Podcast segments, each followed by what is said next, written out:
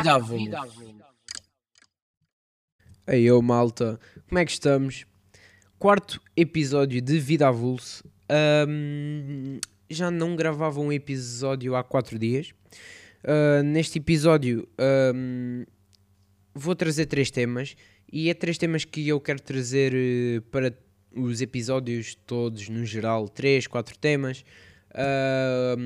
Os episódios estão a durar mais ou menos 15 minutos, o segundo teve 28, e é mais ou menos por aí que eu quero andar, a não ser que haja temas que eu tenho imenso para falar e que me perca no meio dos temas, em que depois dentro desse tema faça outro tema, e dentro do outro faça outro, e sempre assim.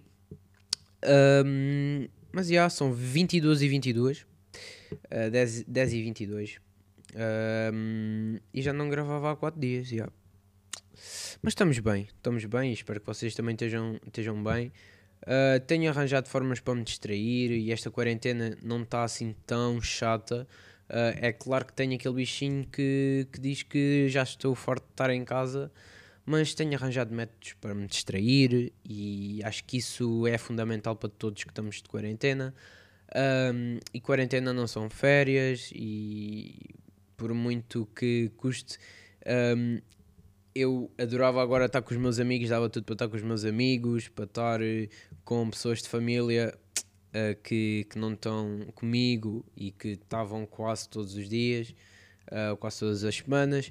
Mas, fiquem em casa, eu sei que já estão fartos de ouvir esta mensagem, mas, mais uma vez, nunca é demais, e fiquem em casa, isso é o melhor que têm a fazer. Bem, hoje trago aqui 3 temas, como já disse. E o primeiro tema vai ser sobre eutanásia. Este tema é um tema controverso porque tem 2 opiniões. Há pessoas que têm opinião a favor, há pessoas que têm opinião contra. Isso é um tema controverso que gera confusões e é um tema polémico. Eutanásia é uma morte assistida por um doente por vontade própria através de um ato por um profissional de saúde. A palavra eutanásia tem origem no grego, eu significa boa, e tanásia, ou seja, eu, e tanásia de thanatos, que significa morte, ou seja, boa morte, de modo a tirar a vida por solicitação, de modo a acabar com o seu sofrimento, ou seja, o sofrimento dessa pessoa. A eutanásia não é permitida em Portugal, e é um crime, pronto. Ou seja, não está tipificada como sendo permitida em Portugal, e esse crime pode ser levado de 1 a 5 anos de prisão. A minha opinião sobre a eutanásia é bastante clara. Eu sou a favor da eutanásia porque, primeiro e antes de tudo, eu acho que todos temos direito a viver, mas, a meu ver, se uma pessoa por vontade própria prefere acabar ali, ou porque está em fase terminal de uma doença, ou porque tem uma doença que a impeça de fazer tudo, por exemplo, tetraplégico, uma pessoa tetraplégica, que não queira mesmo estar assim e que acha que só está a dar problemas e está a dar trabalho à sua família e que a família não a gosta de ver assim. É complicado, é difícil de aceitar isso, mas muitas pessoas pensam isto e que não transmitem, mas a verdade é que elas sentem isso e sentem-se mal por isso que lhes está a acontecer. Estava a dizer que, pronto, preferiam acabar ali porque podiam estar numa fase terminal ou porque tinham uma doença que as impedisse de fazer o que elas quisessem. Pronto, não interessa, mas para mim essa pessoa teria o direito de decidir o que é que queria fazer com a sua vida, assim como todos nós temos uma opinião acerca de nós e nós é que decidimos aquilo que queremos fazer. Muitas pessoas também já são pronto, donas da vida delas e é isso. Eu vi um caso e li esta notícia, até vou aqui ler melhor. em que diz que havia uma rapariga, pronto, uma mulher, dizendo assim, Brittany Maynard, da Califórnia, e que ela adorava viajar com as mochilas às costas na companhia do namorado. E que eles estavam nesse dia a passear e decide um relâmpago a cair e que lhe acertou. Ela foi diagnosticada com um tumor cerebral incurável e que tinha aproximadamente 6 meses de vida, e que à medida que o tempo passasse ela iria ficar mais vulnerável e iria perder a força nos membros, a capacidade para andar e manusear objetos comuns, como, por exemplo, um simples copo de água, beber um simples copo de água, por exemplo, a capacidade para falar, deixando de comunicar eficazmente com a sua família, e a capacidade de deglutir. Teria que ser entubada e alimentada por uma sonda. Ou seja, é isto que eu disse há pouco. Já estava a dar trabalho à família e essa pessoa está a pensar isso, parecendo que não está, e é essa a realidade. Teria que usar fralda e, no final, acamada, muitas crises convulsivas, o que levaria os médicos a prescreverem doses tão elevadas de medicação que estaria permanentemente sedada, sem consciência do mundo à sua volta. Ou seja, ia estar 24 horas por dia, ou seja, todos os dias incubada. E ao fim de 6 meses morreria, provavelmente já semi-inconsciente, com uma respiração errática e seguramente com menos de 40 quilos. Complicado. Brittany tinha um bom seguro de saúde que lhe daria direito a praticamente todo o tipo de tratamentos de excelência de fim de vida, mas nada em nenhuma parte do mundo, em nenhum hospital ou centro de investigação, com nenhum tratamento normal ou experimental, poderia impedir a evolução da sua doença. Nada. Pronto, nada poderia evoluir porque era um tumor incurável. Então ela decidiu que esta não seria a sua história final e que, pronto, escrevia de diferente forma. Ela comunicou a muita gente e à família em primeiro lugar, mas no Facebook, a dizer com esta mensagem: adeus a todos os meus amigos e à família que amo. Hoje é um dia que escolhi para partir com dignidade por causa da minha doença terminal, um cancro cerebral horrível que me roubou tanto, mas roubaria muito mais. Ou seja, aqui está novamente o que eu disse. Um cancro cerebral horrível que me roubou tanto, mas roubaria mais. Ou seja, ela decidiu o dia que queria morrer, a hora, o minuto, o segundo, tudo. E decidiu fazê-lo porque ela sabia que a família estava a sofrer por ela e que estava-lhe a roubar muito. Como, por exemplo, aproveitar a vida ao máximo, viver agora, não pensar no futuro, viver o momento, e que se isto continuasse eles ainda iam sofrer mais.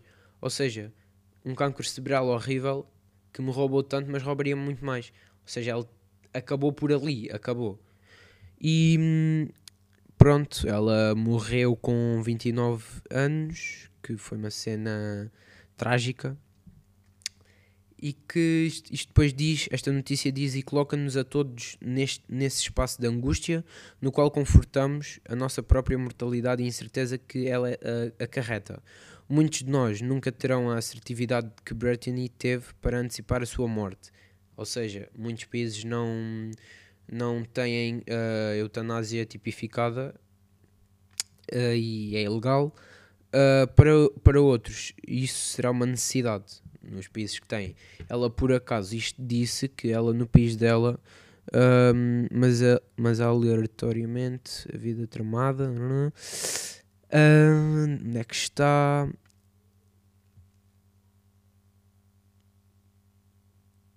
Pois, isto só diz que no país dela ela não tinha isto legalizado, a eutanásia, e teve que ir para outro país para que pudesse ser feito. Pronto, ser aplicada a eutanásia nela. Ou seja, em suma, o que eu queria dizer neste tema é que sou a favor, porque toda a gente tem o direito de decidir aquilo que quer fazer com a sua vida. E se não está realmente bem, e tem que ser por motivos de saúde, claro, se não está realmente bem, eu acho que essa pessoa poderia pedir e eu acho que em Portugal devia ser legalizado. Pronto, esta foi a minha opinião sobre a eutanásia e sobre o meu primeiro tema. Segundo tema será sobre o Natal.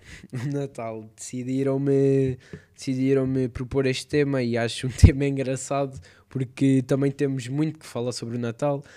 Não há um Natal igual e para mim o Natal é uma época fixe. É uma época fixe porque a família junta-se, mesmo aquelas pessoas que já não víamos há imenso tempo. Comemos muito, bebemos, divertimos-nos e no final da noite, pronto, vá, não é no final, mas à meia-noite, eu tenho por norma abrir as prendas à meia-noite, por aí. Por acaso tenho uma história interessante que é, todos os anos, desde que me lembro, desde bebê, que acontece que a nossa avó, pronto, da família, a minha avó, vai bater por baixo da mesa ou bate com a vassoura na porta como se tivéssemos 3 anos para pensarmos que é o tão esperado Pai Natal, mas não. Pá, eu acho mesmo interessante porque a minha avó vive mesmo o momento que está a fazer aquilo. Ela tipo... o ano passado ela estava no sofá, o sofá é ao pé da porta...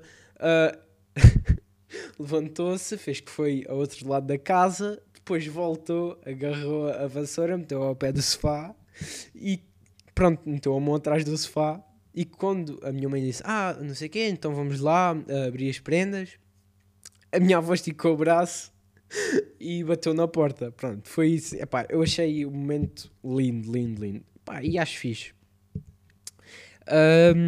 Agora um facto sobre mim, sobre o Natal, é que sempre que, pronto, que a minha avó fazia isso, eu escondi-me debaixo da mesa quase a chorar com medo porque, pronto, Pai Natal e eu nunca tivemos uma relação boa, mas agora é chill porque, pronto, acho que todos quando somos pequenos, não todos, mas muitos de nós, quando somos pequenos, temos medo do Pai Natal. E eu não percebo porquê. É uma cena tão aliciante, Pai Natal, prendas. Nunca percebi muito bem porque é que putos têm medo de Pai Natal. Inclusive eu já tive imenso quando era miúdo. Até quando ia aos centros comerciais, pronto, estava lá sempre aquele Pai Natal. E lembro-me bem que uma vez fui a um e que estava um Pai Natal, tipo, pronto, para tirar fotos lá com os gnomos, ou com as gnomas, pronto. Gnomas, what the fuck? Mas, pronto. E que estavam lá com os ajudantes do Pai Natal, não sei o quê. E a minha mãe disse, olha ali o Pai Natal, não sei o quê. Lembro-me bué bem, tinha tipo 4 anos. Lembro-me bué bem, como se fosse hoje. Olha, Tomás, está ali o Pai Natal. Vamos tirar uma foto. E eu, tipo, lembro-me, começo quase a chorar, agarrado ao meu pai para ele não me largar, a pedir colo. Tipo, eu tinha mesmo medo, era um terror para mim ver um Pai Natal. Mas voltando também um bocado atrás ao assunto da minha avó, para mim ter a minha avó cá, não só no Natal, mas no Natal, quando é o Natal, fazemos imensos doces. Não há melhor comida que é a comida da avó. Todos sabemos isto e é como uma regra. Faço no dia 24 à tarde. Também tenho o costume de fazer filhoses.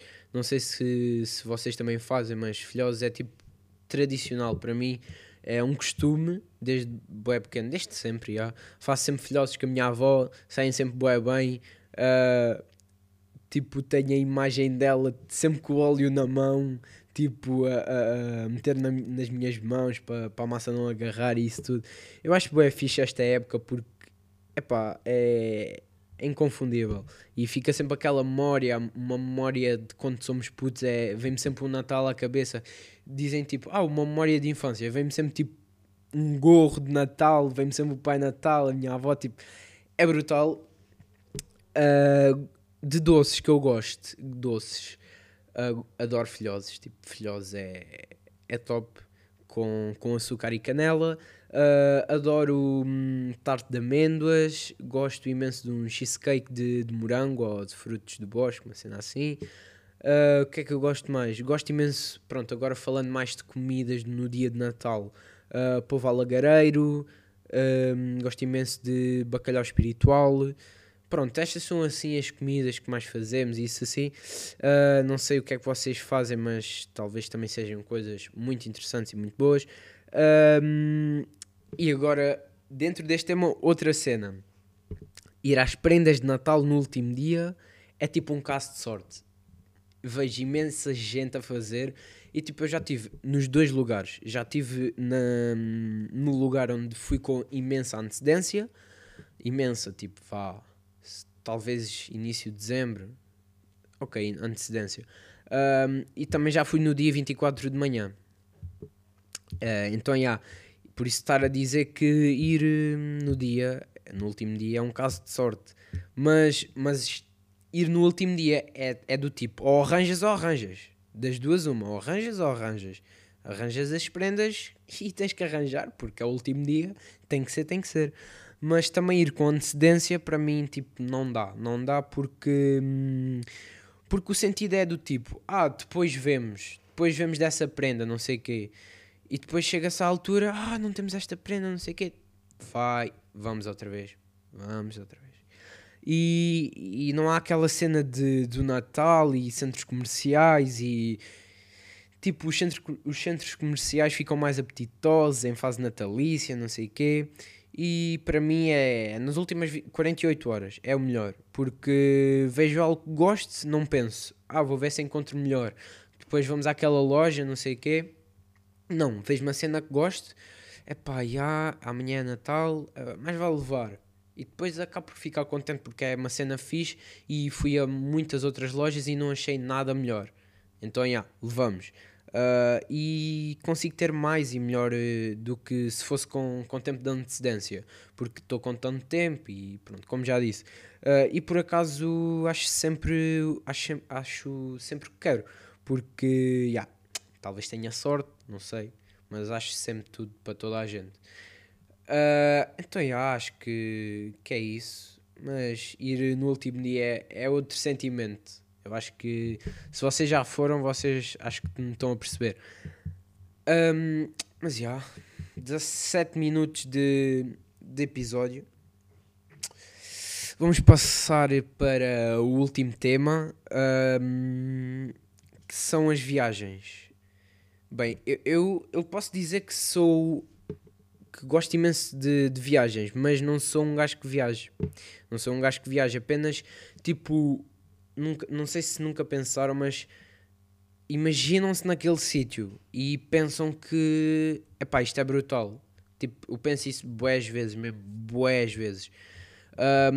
Mas acho que viagens enriquecem uma pessoa, a pessoa fica mais culta, descobre novas pessoas, faz novas amizades, novas ligações com essas pessoas, mas também acho que há diferenças entre fazer uma viagem sozinho e uma viagem com pessoas, quer conheçamos ou não, mas sozinho acho que enriquece ainda mais do que já enriquece fazer uma viagem, quer seja sozinho, acompanhado, pois eu acho que estamos mais atentos, percebemos cada pormenor e se estamos sozinhos temos de desenvencilhar-nos e tentar levar...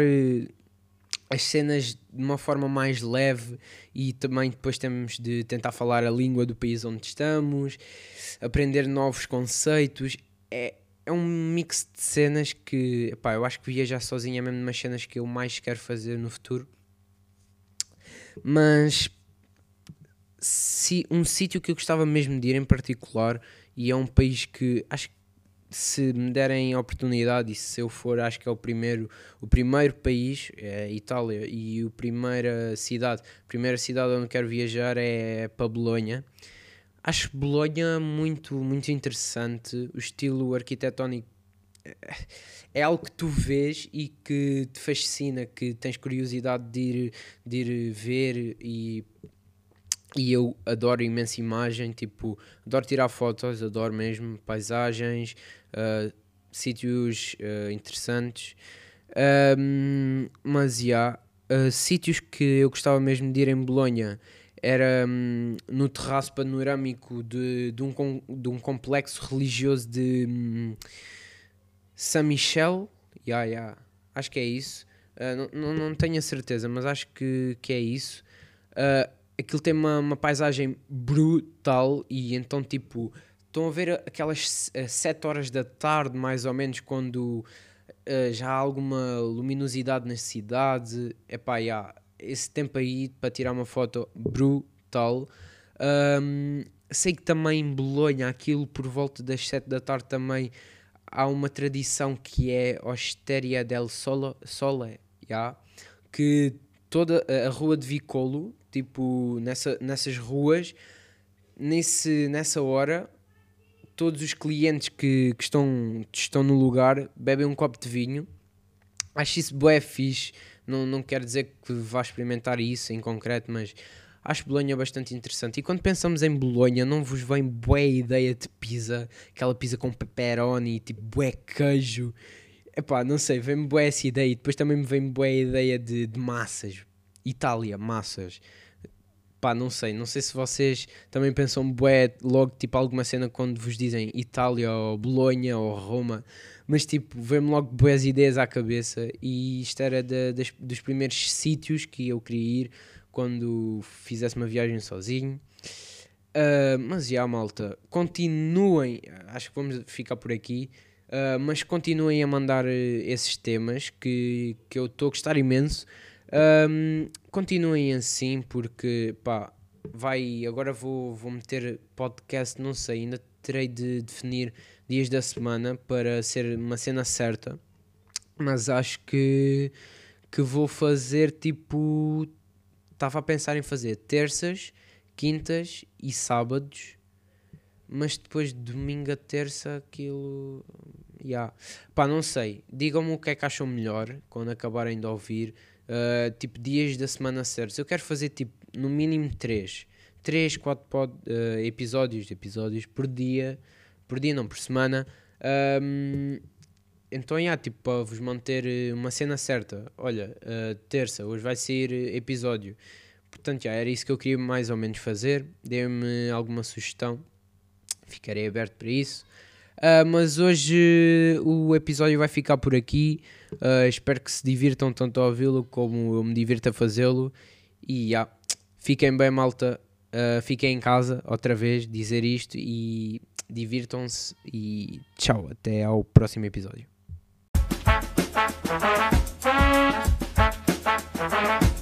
Vida à volta.